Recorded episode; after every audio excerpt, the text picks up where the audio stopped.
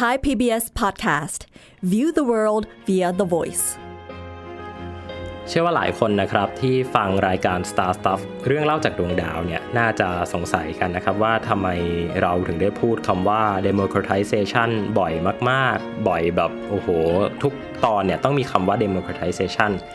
ตอนนี้นะครับเราจะมาคุยกันถึงคำนี้บ้างครับว่า democratization โดยเฉพาะคำว่า space democratization เนี่ยมันมีความสำคัญยังไง แล้วทำไมมันถึงได้กลายเป็นแนวคิดที่เราให้ความสำคัญมากขนาดนี้ครับ Star Stuff เรื่องเล่าจากดวงดาว The Space TH สวัสดีครับ ผมเต้นนัทนนท์ดวงสูงเนินครับ สวัสดีครับ ผมปับเชยพัฒน์อาชีวระงับโรคครับ วันนี้เราจะมาคุยกันถึงหัวข้อหนึ่งที่เรารู้สึกว่าคุณผู้ฟังถ้าเกิดฟังรายการของเรามาสักพักหนึ่งเนาะน่าจะได้ยินคำนี้บ่อย ก็คือคำว่า democratization นะครับอืมหรือว่าการทำให้เป็นประชาธิปไตยประชาธิปไตยอ่าใช่นะครับ ก็อาจจะงงเนาะว่าเอามันเกี่ยวอะไรกับประชาธิปไตยแล้วสิ่งที่เราจะมาคุยกันในวันเนี้ยมันคือการ democratization ที่เกิดขึ้นกับอินดัสทรีที่เป็น space industry ก็คือในวงการอวกาศเนาะ แล้วอวกาศมันเกี่ยวข้องกับประชาธิปไตยยังไง ตอนนี้น่าจะได้มาคุยกันครับ ปั๊บคิดว่า space democratization อันนี้มันคืออะไรครับ ก็คิดว่าตามชื่อของมันเลยนะครับ Space Democratization การทำให้อวกาศเป็นประชาธิปไตย นั่นก็คือการทำให้ผู้คนสามารถเข้าถึงอวกาศได้มี access เข้าถึงอวกาศได้มากขึ้น ไม่ใช่เป็นแค่คนกลุ่มใดกลุ่มหนึ่งที่มีเงินหรือมีอำนาจเท่านั้น อืมครับ ซึ่งจริง ๆ มันก็คือหลักการของประชาธิปไตยตั้งแต่แรกแล้วอะเนาะเพราะว่าคือหลายคนเนี่ยอาจจะเข้าใจว่าประชาธิปไตยมันคือการที่โอเค มีเลือกตั้งโอเค ต้องเสียงข้างมากเสียงข้างน้อยอะไรแบบนี้เนาะครับแต่ว่าจริงๆแล้วหลักการของประชาธิปไตยอะครับมันคือการกระจายอำนาจให้ทุกคนนะฮะไม่ว่าคุณจะอยู่ในชนชั้นไหน ไม่ว่าคุณจะมีเงินเท่าไหร่มากน้อยแค่ไหนอะไรยังไงเนี่ยคุณก็สามารถที่จะเข้าถึงทรัพยากรอะไรบางอย่างได้ครับ ซึ่งในที่นี้ก็คือทรัพยากรอวกาศนั่นเองเออนะครับ จริงๆ มันคือทุกสิ่งอย่างเลยเนาะหมายถึงว่าตัวคอนเซ็ปครัต์บของประชาธิปไตยอะเวลาที่เราบอกว่าปกครองกันในรูปแบบประชาธิปไตย มันคือการที่ทุกคนสามารถมีส่วนร่วมในการปกครอง การปกครองเนี่ยก็นับว่าเป็นทรัพยากรหนึ่งละกันนะครับ พอทุกคนเนี่ยสามารถเข้าถึงได้เนี่ยมันก็จะสามารถมีโลกหรือว่ามีสังคมที่ทุกคนอยากที่จะให้มันเป็นได้เนาะครับนะครับประชาธิปไตยกับวิทยาศาสตร์เนี่ยมันมีความเหมือนกันอยู่อย่างหนึ่งเนาะก็คือเขาจะ เอาเสียงทุกเสียงอะมาคิดคำนวณด้วยเนาะคือนึกภาพเวลาเราทำการทดลองทางวิทยาศาสตร์เนาะเราทดลองสำเร็จไป 9 ครั้งมี 1 ครั้งที่เฟลคือเราก็ต้องครับตอบให้ได้ว่าไอ้ที่เฟลหนึ่งครั้งนั้นอะมันมีปัจจัยอะไร มันมีตัวแปรอะไรที่ทำให้มันเฟลครับแต่ถ้าเป็นเผด็จการก็คือเอาฉันไม่แคร์ก็ทำสำเร็จตั้ง 9 ครั้งอะไรอย่างเงี้ยเนาะ อันนี้คือตัวคอนเซ็ปต์ที่มาหลักๆ ของประชาธิปไตยที่เกี่ยวข้องกับวิทยาศาสตร์เนาะ แต่ว่าทีเนี้ย space democratization เนี่ย การที่คนเราจะสามารถเข้าถึงอวกาศหรือว่าเข้าถึงทรัพยากรที่มันเกี่ยวข้องกับอวกาศเนี่ยโอ้โหมันฟังดูไกลตัวมากเลยเนาะแต่ว่าจริงๆแล้วมันมันมีเหตุผลเบื้องหลังอยู่นะครับ อาจจะลองถามผู้ฟังทุกคนก่อนละกันนะครับ ว่าเวลาพูดถึงอวกาศเนี่ยครับคุณนึกถึงอะไรกัน ระหว่างรัฐบาลส่งจรวดขึ้นไปบนอวกาศ รัฐบาลส่งจรวดขึ้นไปบนดวงจันทร์อืมอพอลโลอ่าอพอลโลอ่านีลอาร์มสตรองเหยียบดวงจันทร์ก็เป็นทหารเนาะอืมหรือว่าเป็นการที่มีศิลปิน มีเชฟ มีนักดนตรีอืมมีเชฟ มีนักดนตรี ได้ขึ้นไปทำอะไรสักอย่างหนึ่งกับอวกาศ หรือนักเรียนอ่านักเรียนนักศึกษาใช่ครับผมรู้สึกว่าภาพของอวกาศในยุคก่อนนะฮะมันจะเป็นแบบแรก ที่รัฐเนี่ยดูเหมือนจะเป็นคนที่เข้าถึงอวกาศได้มากที่สุด เพราะว่ามันมีราคาที่แพงมาก แต่ว่าในปัจจุบันนะครับ concept นี้มันเกิดขึ้นมา มันทำให้ผู้คนที่ไม่ใช่แค่รัฐบาล หรือคนรวย หรือคนที่มีอำนาจเนี่ยสามารถเข้าถึงอวกาศได้มากขึ้นอืมซึ่งก็เป็นสิ่งที่เราพูดกันเนาะว่าเออเดี๋ยวเนี้ยเราให้นักเรียนส่งดาวเทียมขึ้นไปบนอวกาศครับเรามีศิลปินคนไทยที่ส่งงานศิลปะขึ้นไปอืมบนสถานีอวกาศนานาชาติครับซึ่งภาพเนี้ยครับมันจะไม่เกิดขึ้นเมื่อหลายสิบปีที่แล้ว แต่มันเป็นสิ่งที่เขาเริ่มรณรงค์ให้มันเกิดตอนนี้ เพราะว่าอวกาศเขามองว่าเดี๋ยวเนี้ยมันไม่ใช่แค่เรื่องของคนกลุ่มใดกลุ่มหนึ่งแล้ว มันคือมเรื่องของทุกคนครับ ถ้าอย่างนั้นถามย้อนกลับบ้าง ว่าเอ้าแล้วเหตุผลอะไรที่ทำให้ตอนแรกเนี่ยอวกาศมันไม่สามารถที่จะเข้าถึงได้สำหรับทุกคน ผมรู้สึกว่ามันมีความสัมพันธ์กับปัจจัยทางสังคมอยู่ อืมอืมเประมาณว่าหลักๆ ก็เป็นเรื่องของทุนทรัพย์นี่แหละครับ คือเมื่อก่อนเนี่ยอวกาศมีราคาแพงมาก การที่จะส่งของชิ้นหนึ่งขึ้นไปบนอวกาศ มันมีราคาที่สูงมาก มันมีการพัฒนาเทคโนโลยีขึ้นมาเรื่อยๆ มันทำให้อวกาศเนี่ยมีราคาถูกลงอืมและการที่สิ่งสิ่งหนึ่งราคาถูกลง มันจะทำให้คนเนี่ยสามารถเข้าถึงมันได้มากขึ้นอืมแล้วก็อีกเรื่องหนึ่งคือการกระตุ้นเศรษฐกิจด้านอวกาศครับ คือเมื่อก่อนเนี่ยอวกาศมันจะเป็นสิ่งที่เหมือนถูกครอบครองโดยรัฐ เพราะว่าการที่คนเข้าถึงอวกาศได้เนี่ย การที่คนพัฒนาจรวดได้ มันแปลว่าคนสามารถพัฒนา ICBM หรือว่าอาวุธอาวุธได้ครับว่าสามารถถ้าเขาส่งจรวดขึ้นอวกาศได้เนี่ย มันแปลว่าเขาสามารถส่งขีปนาวุธไปที่ชาติอื่นได้ อืม นั่นแหละฮะมันก็เลยมีความเกี่ยวข้องกับการทหารใช่การเมือครับการปกครองด้วยเนาะครับอวกาศในยุคก่อนเนี่ยมันก็เลยภาพผูกติดกับการทหาร หรือแม้แต่ก่อนที่จะมีนาซาตั้งขึ้นมาเนี่ยจรวดของสหรัฐอเมริกา ก็สร้างโดยทหารเป็นส่วนใหญ่เหมือนกันครับซึ่งจริง ๆ มันก็เกิดขึ้นในทุกวงการเลยเนาะใช่คือถ้าเราพูดถึงอะอย่างคอมพิวเตอร์อะคอมพิวเตอร์อย่างหนึ่งก็เมื่อก่อนก็เป็นแค่นักคณิตศาสตร์หรือมหาวิทยาลัยครับ ใหญ่มากๆ ส่วนที่พี่จะพูดถึงเนี่ยก็คือเรื่องของสื่อหรือว่ามีเดียเนี่ยแหละครับ คือสื่อเนี่ยหลายคนอาจจะสงสัยเนาะว่าทำไมพวกแบบช่องทีวีอะไรเงี้ยหรือว่าวิทยุเนี่ยเวลาเราฟังวิทยุกันเขาก็จะบอกว่าสถานีวิทยุกองทัพเรือ สถานีวิทยุกองทัพอากาศใช่ไหมครับทีวีก็จะเป็นเกองทัพบกกองทัพบกเอ่อททบห้าอะไรก็ว่าไปใช่ไหมครับ คืออันเนี้ยมันมันมาจากวิธีคิดเดียวกันว่าเมื่อก่อนเนี่ยคนที่ครอบครองทรัพยากรได้เนี่ยก็คือต้องเป็นผู้ที่มีอำนาจเนาะแล้วก็ทำงานให้กับรัฐ แล้วก็ไอ้เทคโนโลยีพวกเนี้ยมันมาเกิดขึ้นในช่วงยุคสงครามพอดีเนาะครับคือในสงครามโลกครั้งที่สองเนี่ยมันมันมีเรื่องของแบบว่า การส่งสัญญาณผ่านคลื่นความถี่อะไรต่างๆเนี่ยไม่ว่าจะเป็นแบบวิทยุหรือว่าทีวีในยุคถัดมาเนี่ยมันก็เลยถูกเอาไปผูกติดอยู่กับว่าเป็นเทคโนโลยีทางการทหารเนาะนะครับทีนี้ไอ้คลื่นความถี่เนี่ยที่เราใช้ในการดูทีวีกันเนี่ยมันก็เป็นทรัพยากรรูปแบบหนึ่งทีเนี้ยอวกาศเนี่ยโอ้โหอันเนี้ยยิ่งเป็นทรัพยากรที่แบบครับยิ่งใหญ่เลย คือโอ้โหอยู่บนนั้นสามารถที่จะทำอะไรก็ได้อย่างที่ปั๊บบอกว่าเออส่งขีปนาวุธไปบึ้มประเทศศัตรูก็ได้ครับหรือว่าจะใช้ในการสอดแนม คือนึกภาพว่าโอ้โห เราสามารถมีดาวเทียม สามารถส่งกล้องตัวหนึ่งขึ้นไป แล้วก็โคจรรอบโลกสามารถถ่ายภาพจากที่ไหนก็ได้บนโลกใบนี้คือมันฟังดูน่ากลัวมากเลยเนาะมันก็เลยเป็นปัจจัยที่ทำให้อวกาศเนี่ยมันยังดูห่างไกล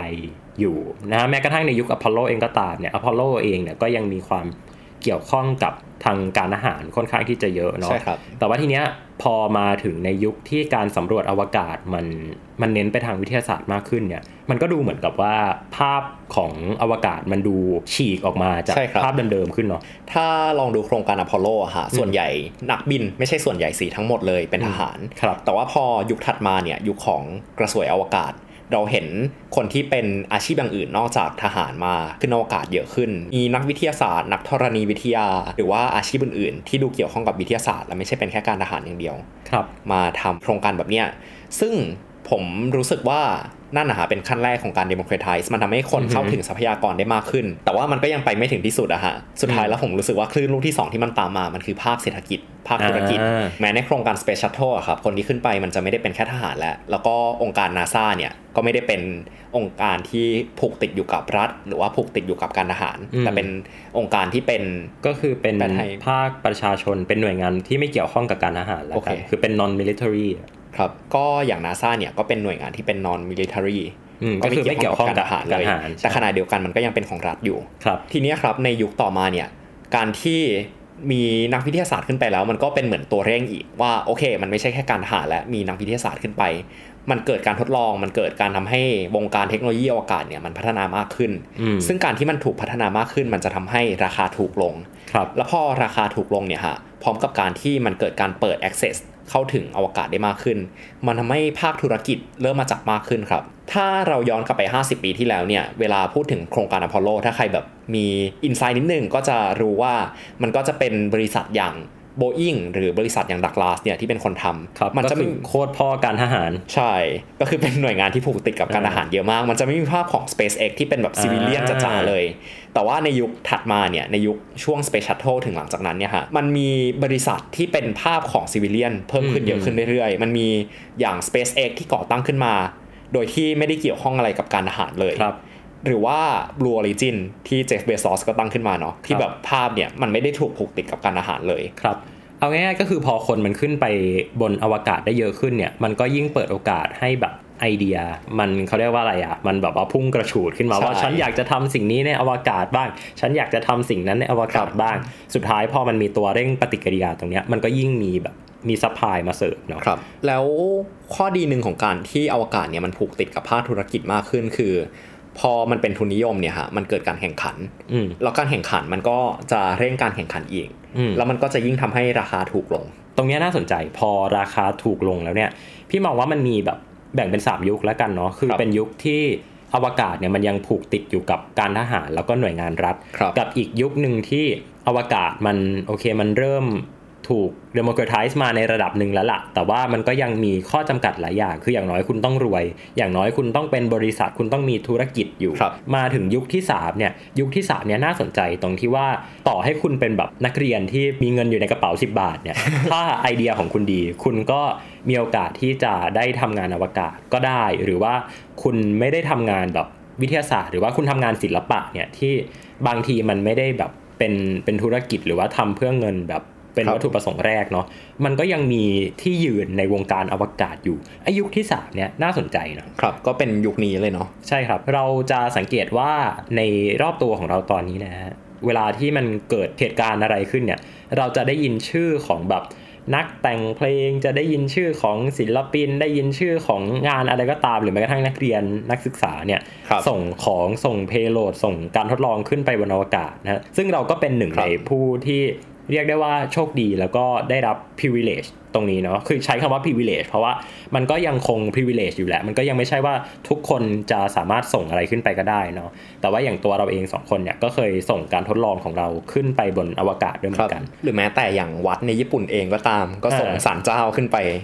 เนี่ยฮะคือมันจะเป็นภาพที่ไม่ได้เห็นในยุคก่อนหน้านี้เลยในใช่ยุคครับทางยุคทางการทหารอืมที่เขาก็จะมองว่าเฮ้ยเรื่องศาสนาจะมาทำทำไมอวกาศก็เป็นเรื่องของการทหารไปสี่เรื่องสอดแนมไปครับหรือว่าเรื่องในยุคของที่เป็นวิทยาศาสตร์เข้ามาอืมเนี่ยฮะมันก็จะยังไม่เห็นภาพนี้อีก เพราะว่าเขาก็อาจจะคิดว่าของที่ส่งขึ้นไปมันต้องเป็นของวิวิทยาศาสตร์ทำการทดลองอะไรประมาณนี้ ซึ่งในยุคถัดมาเนี่ยฮะที่พี่เติ้ลบอกในยุคที่2ละกัน ที่ภาคธุรกิจเข้ามาจับเนี่ยฮะมันก็ยังติดเป็นภาพของธุรกิจอยู่ แต่พอธุรกิจยุคเนี้ยฮะมันบูมขึ้นจนราคามันถูกลง มันสามารถทำให้ของอย่างงานศิลปะอย่างสารเจ้าหรือว่าอย่างดาวเทียมของเด็กเนี่ยฮะมันถูกส่งขึ้นไปบนอวกาศได้ ทีนี้มีเรื่องจะเล่า นะครับอืมว่าเราสองคนเนี่ยทำไมดูอินเกี่ยวกับเรื่องของว่า โอ้โหอครับวกาศเนี่ยมันต้องถูก democratize มันต้องอาทุกคนต้องสามารถเข้าถึงอวกาศได้อะไรอย่างนี้เนาะครับมีเรียกว่าเป็นฟิกเกอร์หนึ่งละกันที่สำคัญมากเกี่ยวกับการที่จะดัน Space Democratization ในยุคนี้ แล้วก็ฟิกเกอร์เนี่ยก็คือ Ariel Ekbro ครับของ MIT Media Lab ครับครับ ซึ่งโชคดีเนาะที่ครั้งหนึ่งพี่ก็เคยมีโอกาสได้ไปคุยกับคุณ Ariel e g b o นะครับเเดี๋ยวจะใส่ลิงก์เอาไว้ข้างล่างตัวพอดแคสต์ EP นี้แล้วกันนะครับ จะได้เข้าไปดูบทความกันว่าคุณ Ariel เขาเขียนเอาไว้ว่ายังไงนะครับ แต่ว่าต้องเล่าย้อนกลับไปก่อนนะครับ ว่าสิ่งที่เรากำลังทำอยู่ตรงเนี้ยคือเราทำคอนเทนต์ที่เกี่ยวข้องกับอวกาศ เราทำ spaceth.co จริง ๆ แล้วสิ่งเนี้ยมันก็คือหนึ่งในผลพวงของ space democratization เหมือนกันนะครับ ซึ่งพี่เองอะตอนที่ทำ Space TH นะ พี่ไม่รู้ตัวด้วยซ้ำว่าพี่กำลังทำสิ่งนี้อยู่ว่ากำลังทำให้อวกาศมาแบบโอ้มาเข้าถึงคนได้ง่ายขึ้นแบบคนอยากจะดูคอนเทนต์อวกาศไม่ต้องไปแบบไปท้องฟ้าจำลองอย่างเดียวอีกต่อไปแล้ว แต่ว่าคือมีสื่ออวกาศที่แบบใช้ภาษาแบบเหมือนเพื่อนเล่าให้ฟัง สามารถมีคอนเทนต์ที่หลากหลาย สามารถจะแบบหยาบคาย สามารถจะแบบยังไงก็ได้อะเอครัอบคือคือสิ่งเนี้ยมันก็คือการ democratization เหมือนกันเนาะอืมเมื่อก่อนเวลาเราพูดถึงแบบสื่ออวกาศเอาง่าย ๆ เลย ไม่น่ามีใครเกิดทันหรือว่าถ้ามีใครเกิดทันก็ยินดีด้วยนะฮะตอนสมัยที่อพอลโลเขาไปลงดวงจันทร์ครับ ตอนนั้นมีการถ่ายทอดสดในช่องทีวีไทยนะฮะครับช่องสี่บางขุนพรหมเอออืมซึ่งมันดูซีเรียสจริงจังมากครับๆนะครับ ทีนี้ทุกคนลองนึกภาพนะฮะอาร์ทิมิสอ่าอืม อาร์ทิมิสไปลงจอดบนดวงจันทร์ครับแล้วนึกภาพว่าเราสองคนแบบพากย์ launch อยู่ หรือว่าพาทุกคนไปแบบว่า ถ่ายทำบรรยากาศที่แหลมคานาเวอรัลในวันนั้นครับอ่ามันจะเป็นอีก feel หนึ่งเลยเนาะมันจะไม่ได้มีความแบบว่าอ๋อนี่ไงนี่ครับเออใส่สูทไปอะไรเงี้ย แต่มันจะเป็น feel ว่า นี่ไงทุกนึกภาพบล็อกเกอร์ยูทูบเบอร์นะฮะนี่ไงทุกคน โอ้โห จรวดมันใหญ่มากเลยนะ แล้วโอ้โห วันนี้เราโชคดีมากที่ได้พาทุกคนมาดูเนี่ย มันจะเป็น feel ประมาณเนี้ย ครับ เออ อันนี้คือ democratize เหมือนกัน นะครับอืมก็เป็นทางด้าน media แล้วก็ทาง Space เลย ใช่นะครับ ทีนี้เนี่ยอะที่บอกว่าตอนแรกเนี่ยพี่ไม่รู้เลยว่าไอ้สิ่งที่ตัวเองทำอยู่เนี่ยมันคือการทำ space democratization ใช่ไหมแล้วพี่ก็เหมือนกับตอนนั้นอะ space th มันยังใช้เป็นคำแบบมอตโต้อะเออเป็นแบบคำแนะนำตัวเองว่า where Thai space nerd right นะฮะ space nerd เนี่ยมันมันก็เป็นคำที่สื่อความนะว่า อ๋อ ฉันชอบเรื่องอวกาศ ฉันก็เลยมาเขียนเรื่องอวกาศเนาะพอหลังจากที่พี่ได้ไปเจอกับคุณแอเรียลเนี่ยนะพี่ก็เลยเปลี่ยนไอเดียเปลี่ยนความคิดตัวเองใหม่หมดเลย คือรื้อ mindset ตัวเองใหม่ออกมาหมดเลยครับแล้วก็เปลี่ยนจากคำว่า space nerd เนี่ยมาเป็น space activist อือืมมคือจากแบบคือมันฟังดูแบบ passive เนาะดูเป็นผู้รับว่า อ๋อก็นี่ไงทำสื่ออวกาศแบบว่าเล่าเรื่องอวกาศต่างๆ คือมันดูแบบมันไม่ได้ดู active มาก พอไปเจอคุณแอเรียลเนี่ยพี่ก็บอกว่า โอ้โห นี่แหละ ฉันจะเป็น space activist ฉันจะต้องทำงานที่มันเกี่ยวข้องกับอวกาศ เพราะว่าการที่อวกาศเข้าถึงคนจำนวนมหาศาลเนี่ย เราจะได้รับประโยชน์ ประเทศจะได้รับประโยชน์ วงการวิทยาศาสตร์จะได้รับประโยชน์ ครับอืมพี่มีโอกาสได้ไปงานงานหนึ่งนะฮะ ตอนช่วงประมาณปี 2019 นะครับ ต้นปี 2019 งานเนี้ยเขาชื่อว่า Beyond the Cradle นะครับ Beyond the Cradle เนี่ย Cradle เป็นภาษาอังกฤษแปลว่าเปลเด็กเนาะเปลเด็กเล็กนะฮะครับ Beyond the Cradle เนี่ยมันเป็นคำที่นักวิทยาศาสตร์จรวดคนหนึ่งนะ ชื่อว่าคอนสแตนตินไซโคฟสกีเนี่ยเขาเปรียบเทียบเอาไว้ว่าโลกของเราเนี่ยมันก็คือเปลเด็กเปลอ่าครับแล้วการที่เราจะไปสำรวจอวกาศเนี่ยมันเหมือนเด็กคนหนึ่งที่แบบว่าเติบโต ออกจากเปลเนี่ยเพื่อไปสำรวจโลกกว้างคำว่า Beyond the Cradle มันก็เลยเป็นคำประมาณว่า อ๋อนี่ไง เราจะเติบโตเรากำลังจะต้องก้าวข้ามบางสิ่งบางอย่างไปแล้วนะครับ นี่คืองาน Beyond the Cradle เนาะจัดที่ MIT Media Lab นะฮะประเทศสหรัฐอเมริกานะครับที่เมืองเคมบริดจ์นะครับตัวงานนี้เนี่ยพี่รู้จักกับคนไทยคนหนึ่งเนาะครับที่ถ้ารู้จักกับเราสองคนเนี่ยก็จะรู้ว่าเราพูดชื่อของคนคนนี้บ่อยมากนะฮะ ก็คือคุณพีพี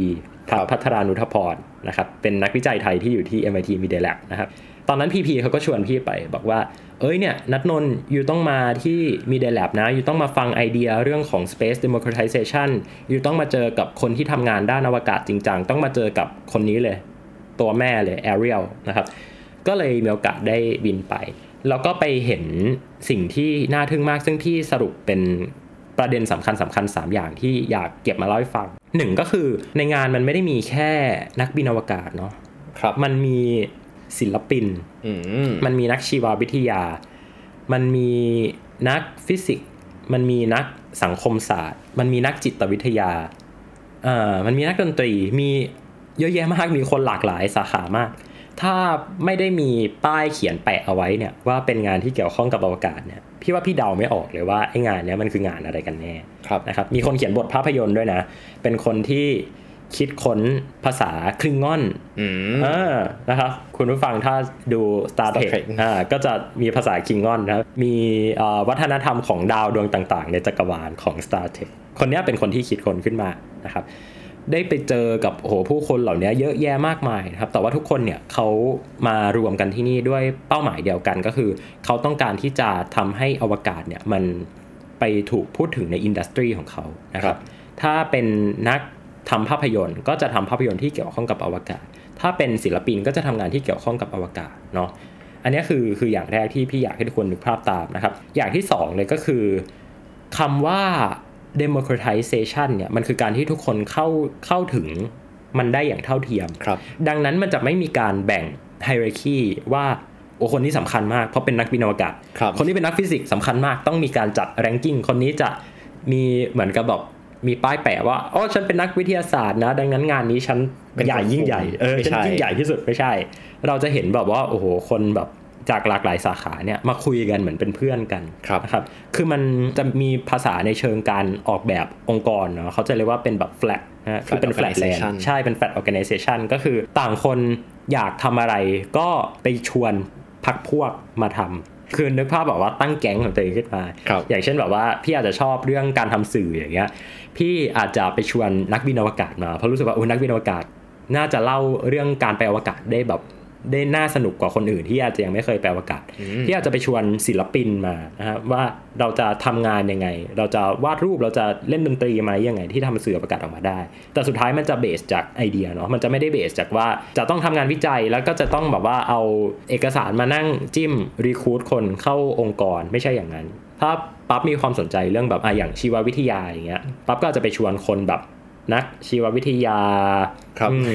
อืมอาจจะไปชวนคนที่ทำงานด้านการตัดต่อ DNA อะไรก็แล้วแต่เนี่ยเข้ามานะสุดท้ายแล้วอวกาศมันเป็นแค่หัวข้อที่ครอบอยู่เท่านั้นเอง แต่จริง ๆ ทุกอย่างมันแฟลตมากนะครับแล้วก็อย่างที่ 3 อันเนี้ยพี่ว่าสำคัญมากก็คือทุกคนน่ะมองว่าการที่ทุกคนสามารถเข้าถึงอวกาศได้เนี่ยมันเป็นประโยชน์กับโลกใบนี้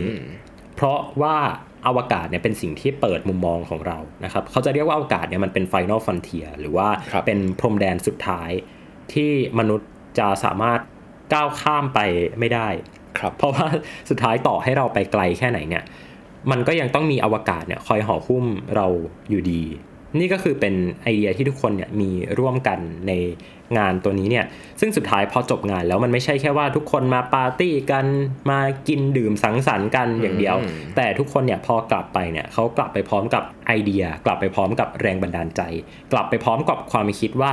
เราจะทำยังไงให้อวกาศเนี่ยมันมาเข้าถึงในสายงานของเราได้มากขึ้น ซึ่งครับพี่เองเนี่ยก็ได้รับความคิดตรงเนี้ยมา คือเหมือนกับว่าตอนที่ไปอเมริกาตอนนั้นเนี่ยคือไปโดนล้างสมองมา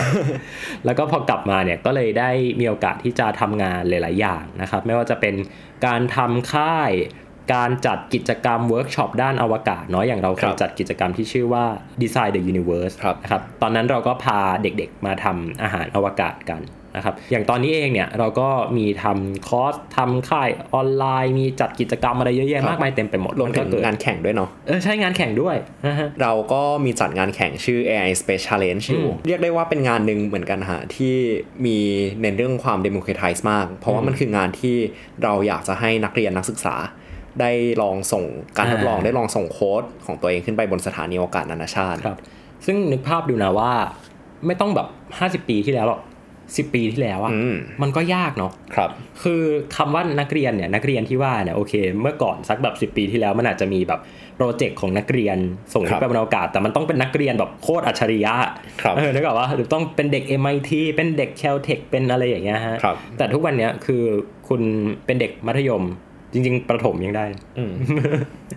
เป็นเด็กมัธยมก็สามารถที่จะทำงานขึ้นไปบนอวกาศได้ครับนะครับ นอกจาก i Beyond the Cradle ที่พี่เล่าแล้วเนี่ยฮะผมก็มีอีกงานหนึ่งที่ส่วนตัวชอบเป็นพิเศษเหมือนกันอืมครับคืองาน Space k i อ่า Space k i เนี่ยฮะเป็นงานที่ Media Lab จัดเหมือนกันอีก ก็แกงเดิมนี่แหละฮะจัดครับเพราะว่าเป็นแกงที่แบบ เล่นเรื่อง Space Democratization อยู่แล้วครับงานเนี้ยฮะเป็นงานที่เขาจะเอา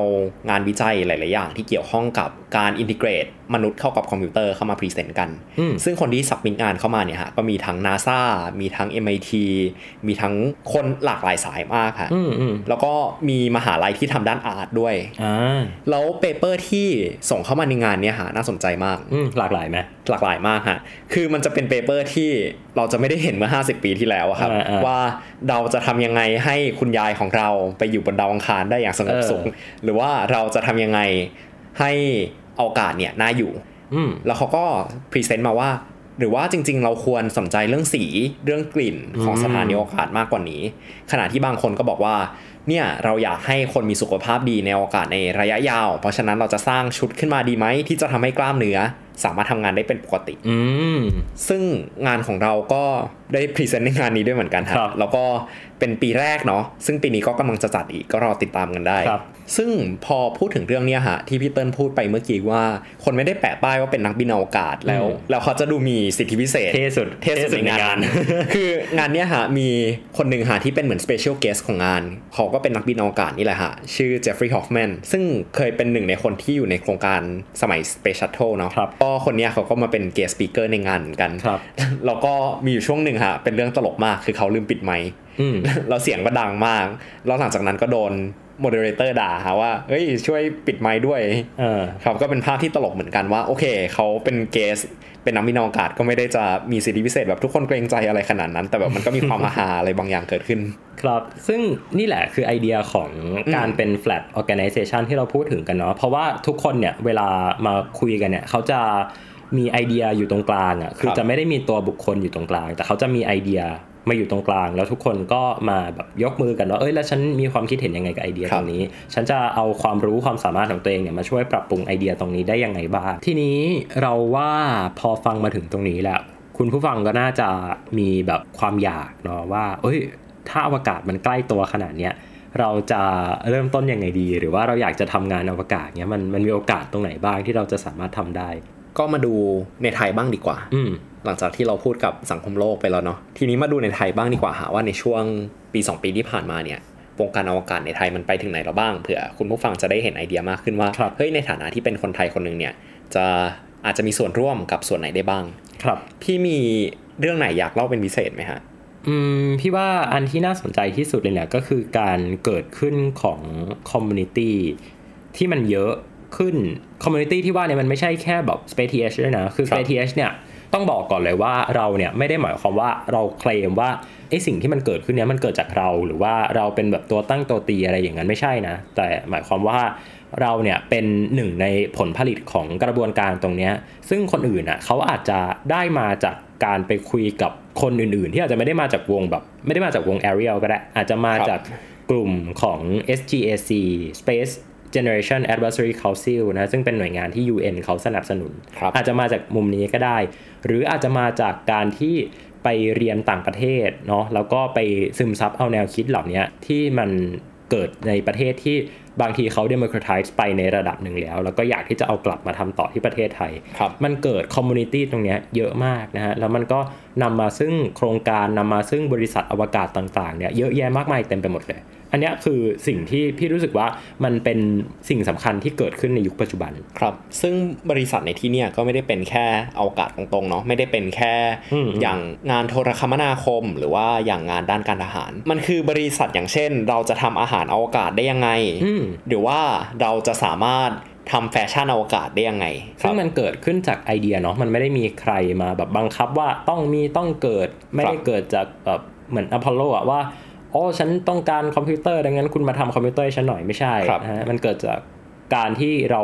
มองเห็นปัญหา แล้วก็อยากที่จะเอาไอเดียของตัวเองไปแก้ตรงนั้นครับนะครับ ดังนั้นจริง ๆเราว่าสิ่งที่คุณผู้ฟังอาจจะต้องรู้เลยเนี่ยก็คือเรื่องของการหา